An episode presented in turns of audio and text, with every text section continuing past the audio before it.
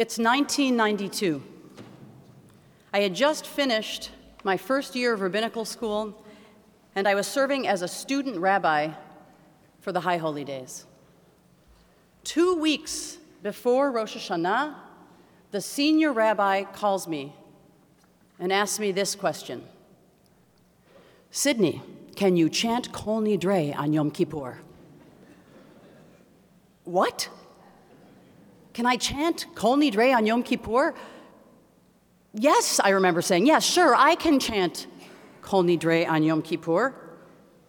What did I just say?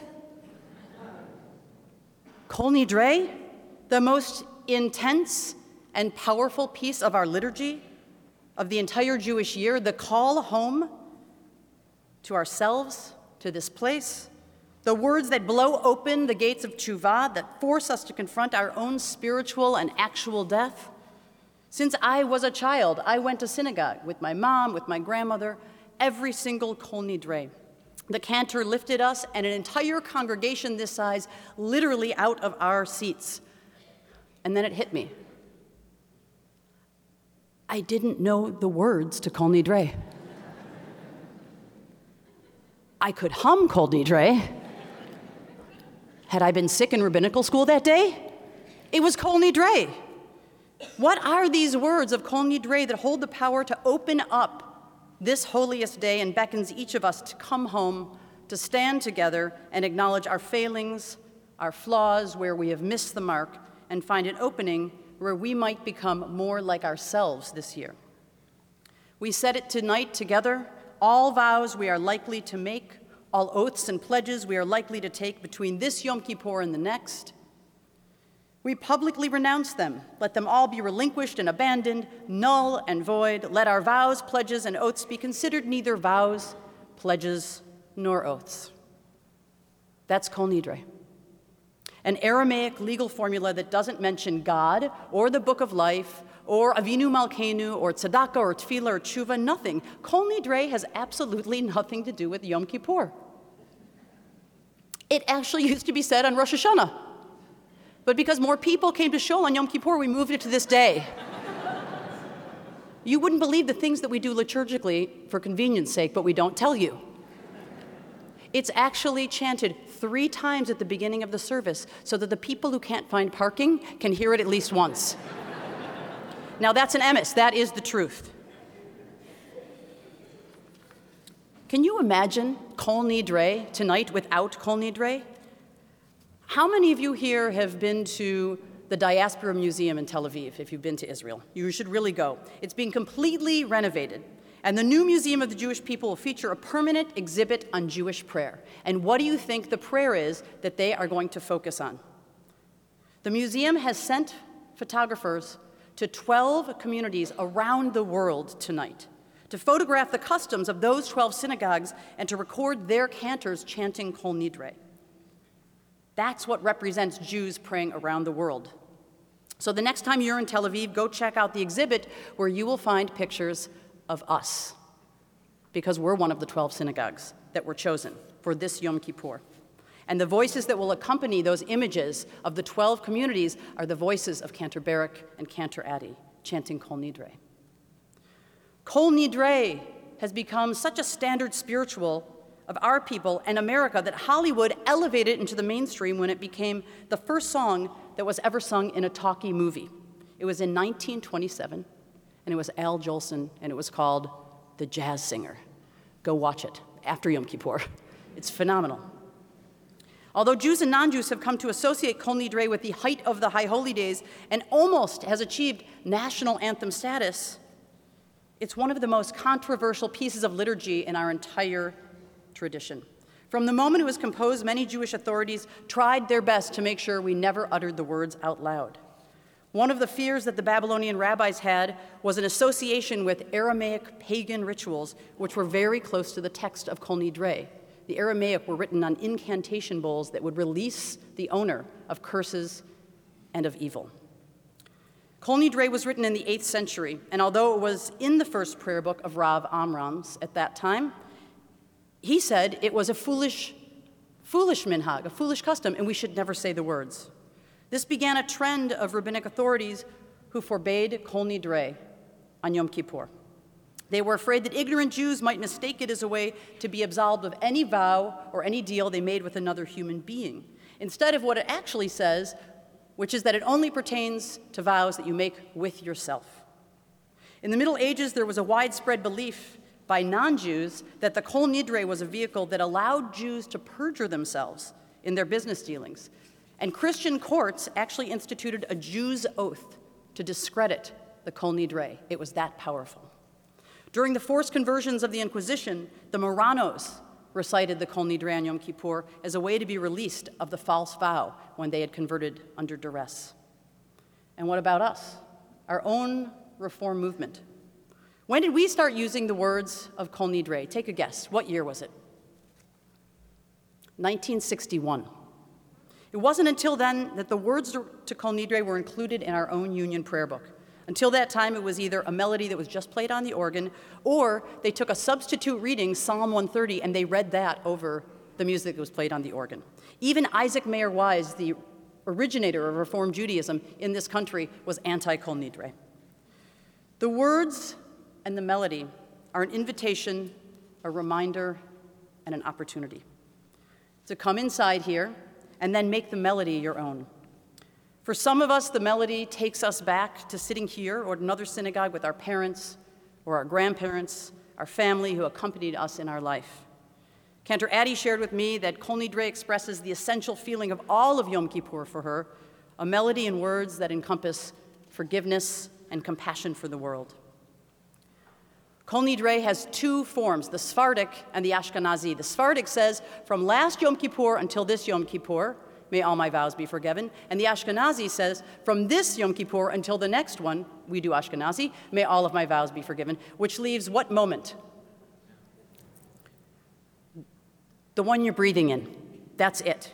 Which I think, when you think about the word hineni, about being totally present in the moment, that's all we have on this day. Kol Nidre becomes a reminder that we can stay in the past that during our prayers, we can think about how ashamed we are, how guilty we are about what we could have done last year, what we should have done last year.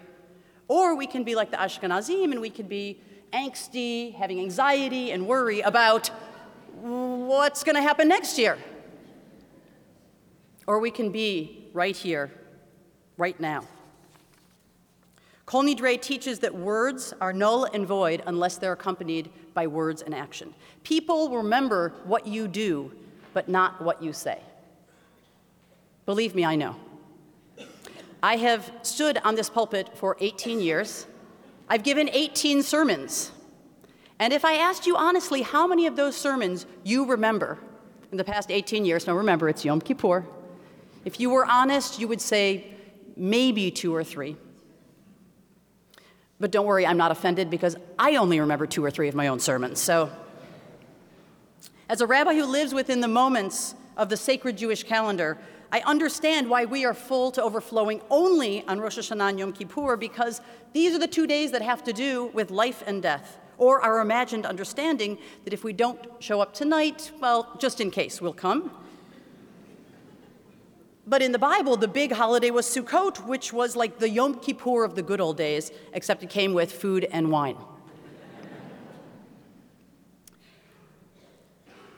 Judaism is a religion of sacred time, and although I love being with you here on this sacred moment, at this holy time, I honestly wish that we would spend more holy time together.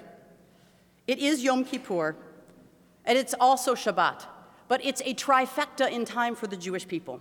This moment is a rare confluence of three of the most significant traditions in the Jewish calendar Yom Kippur, our time for contemplation, Shabbat, the day of rest, and it's also the beginning of the Shemitah year, this entire year, 5775, according to Leviticus in the portion of Bahar, is the one year out of seven that we let all of the earth and ourselves rest. For six years, we work on the land, we focus on the outer world, and on this seventh year, it's for our sake to return to our own land and cultivate what's inside of us. It's just like an enormous Shabbat. Abraham Joshua Heschel says, Six days a week, we wrestle with the world, wringing profit from the earth. On the Sabbath, we especially care for the seed of eternity planted in our soul. The world has our hands, but our soul belongs to someone else. Yom Kippur may be the penultimate Jewish moment of our Jewish year, but it's only one moment. It's only this breath, one out of a 50 day arc that begins on the first of Elul, the month that precedes Rosh Hashanah, when we start to blow the shofar. The rabbis were very wise to understand that we mortals need serious preparation leading up to the days of awe. Or we get to be like some of the people who call the morning of Rosh Hashanah and say, Is it Rosh Hashanah? Can I have tickets? We blow the shofar for 28 days so that nobody will be in doubt about what is coming, what is approaching. And then we read Psalm 27 each day of those 50 days between the first of Elul and Simchat Torah. This is a section of that psalm. One thing I ask of you, one thing I seek, to dwell in the presence all the days of my life, to awaken to the beauty of each moment as I pass through this world. Imagine if every single day for 50 days you woke up in the morning and you said, One thing I ask of you, one thing I seek is to dwell in the presence, the presence of the Holy One, all the days of my life, to awaken to the beauty of each moment as I pass through this world. Instead of Facebook and the New York Times, instead of NPR, Imagine if that was the first thing that came out of your lips in the morning. What would it feel like to read from the prayer book today? On the Shabbat, right before Rosh Hashanah, we gather for Slichot, which is the service where we change the Torah covers to all white, reminding us that we are about to put on our own kittles, our shrouds, a reminder of the day of death that draws near. It tells us it's time to return to the now, to the present. Now, you're here for Rosh Hashanah and Yom Kippur. I don't need to explain that to you. But what you might not know is that the very first mitzvah that we must accomplish after Yom Kippur, after the fast, is not eating.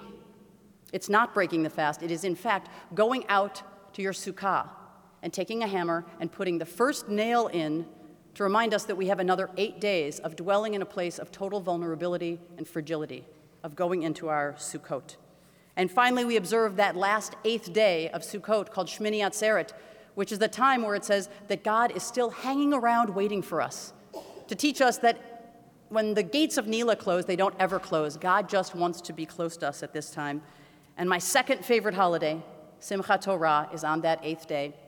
And we unroll the entire Torah around our community. And everybody stands inside. And we read the very last chapter and we read the very first chapter, and we read them linked like this, so that the last letter, Yisrael, and the first letter, Bet, from Bereshit touch. And those two letters, Lev and Bet, when they're in a circle around our community, are the word for heart, Lev. The next Shabbat, we start the whole over again for the year, which is why if you run into one of us, one of the clergy in the middle of October, it looks like we need a spa day. This year, I'm going to challenge each one of you in this sanctuary to take a risk. Each year, at this time, we look in the mirror, we take a cheshbon hanefesh, the account of our soul, and we ask the question that God asked Adam in the Garden of Eden, Ayeka, where are you? I'm going to ask you to take a risk because this year I decided to take a risk. I've wanted to be a rabbi since I was 10 years old, four years ago.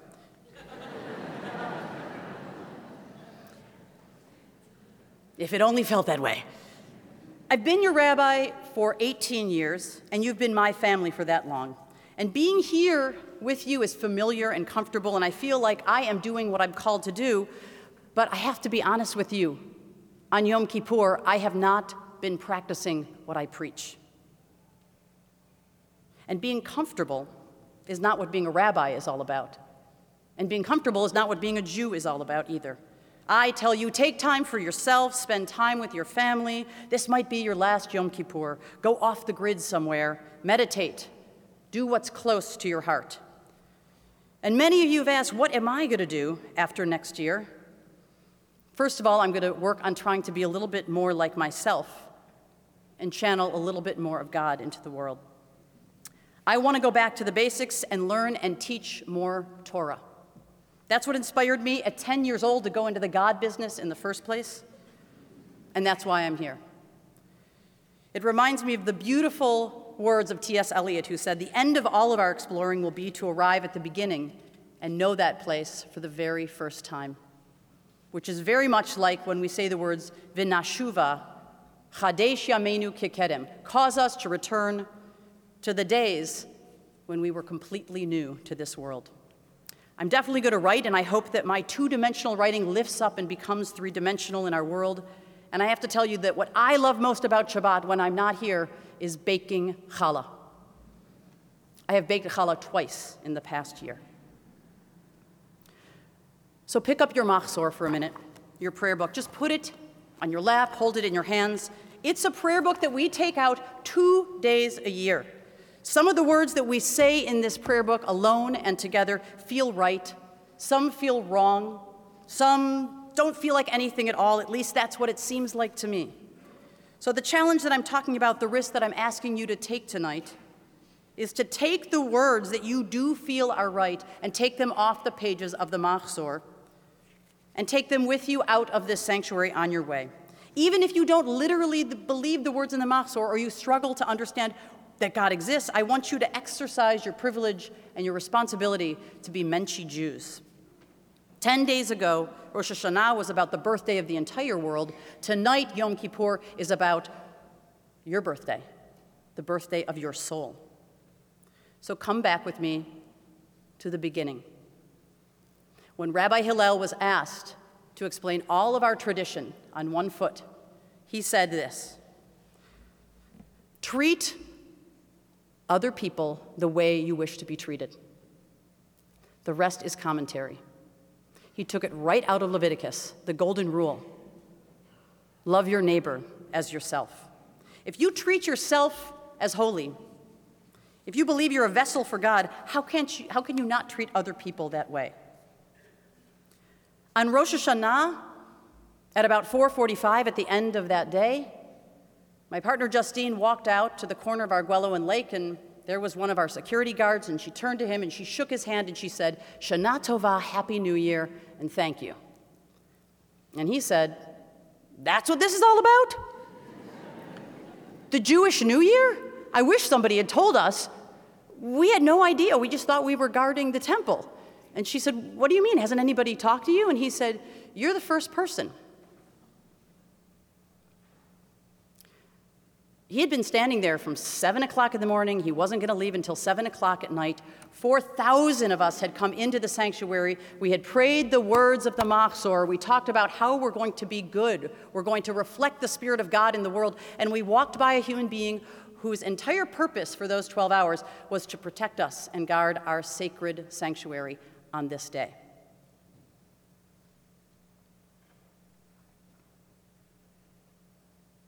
You are no better or worse than anyone sitting in this sanctuary or outside of it, and neither am I.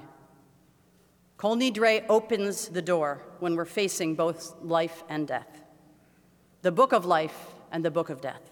When we say Kotvenu b'Sefer Chayim, inscribe me in the book of life, I always, in maybe a simplistic way, used to think about these two books, but it's not two books, it's one book. Each one of us just has a different number of chapters left in ours. Death is as natural an ending as birth is a beginning. So I'm telling you, stop spending so much time being afraid to die because we're all dying. What I want you to fear is that you're still on the same page that you were on last year at this time, that you have not left the scripted part of life that maybe somebody else wrote for you, and that you're still complaining or gossiping about the same thing you were last year.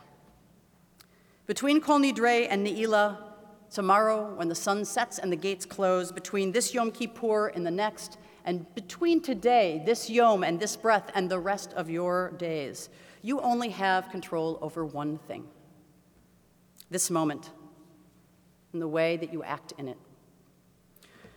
So go out from the sanctuary tonight and take the verses, the words, the pages to life with you on your way. When you get in your car or go on the bus in the doctor's office on Monday or in your parent teacher conference, to the person who sent you your high holy day tickets, to your spouse, your child, your parent, your friend, the guy behind the counter, the man texting in the car in front of you who you want to kill, the PG&E worker who's blocking your driveway. Treat yourself and every single person that you meet from this breath forward as though you and they are God. As though you and they are one. That's it. And the rest is commentary. One more thing. I learned the words.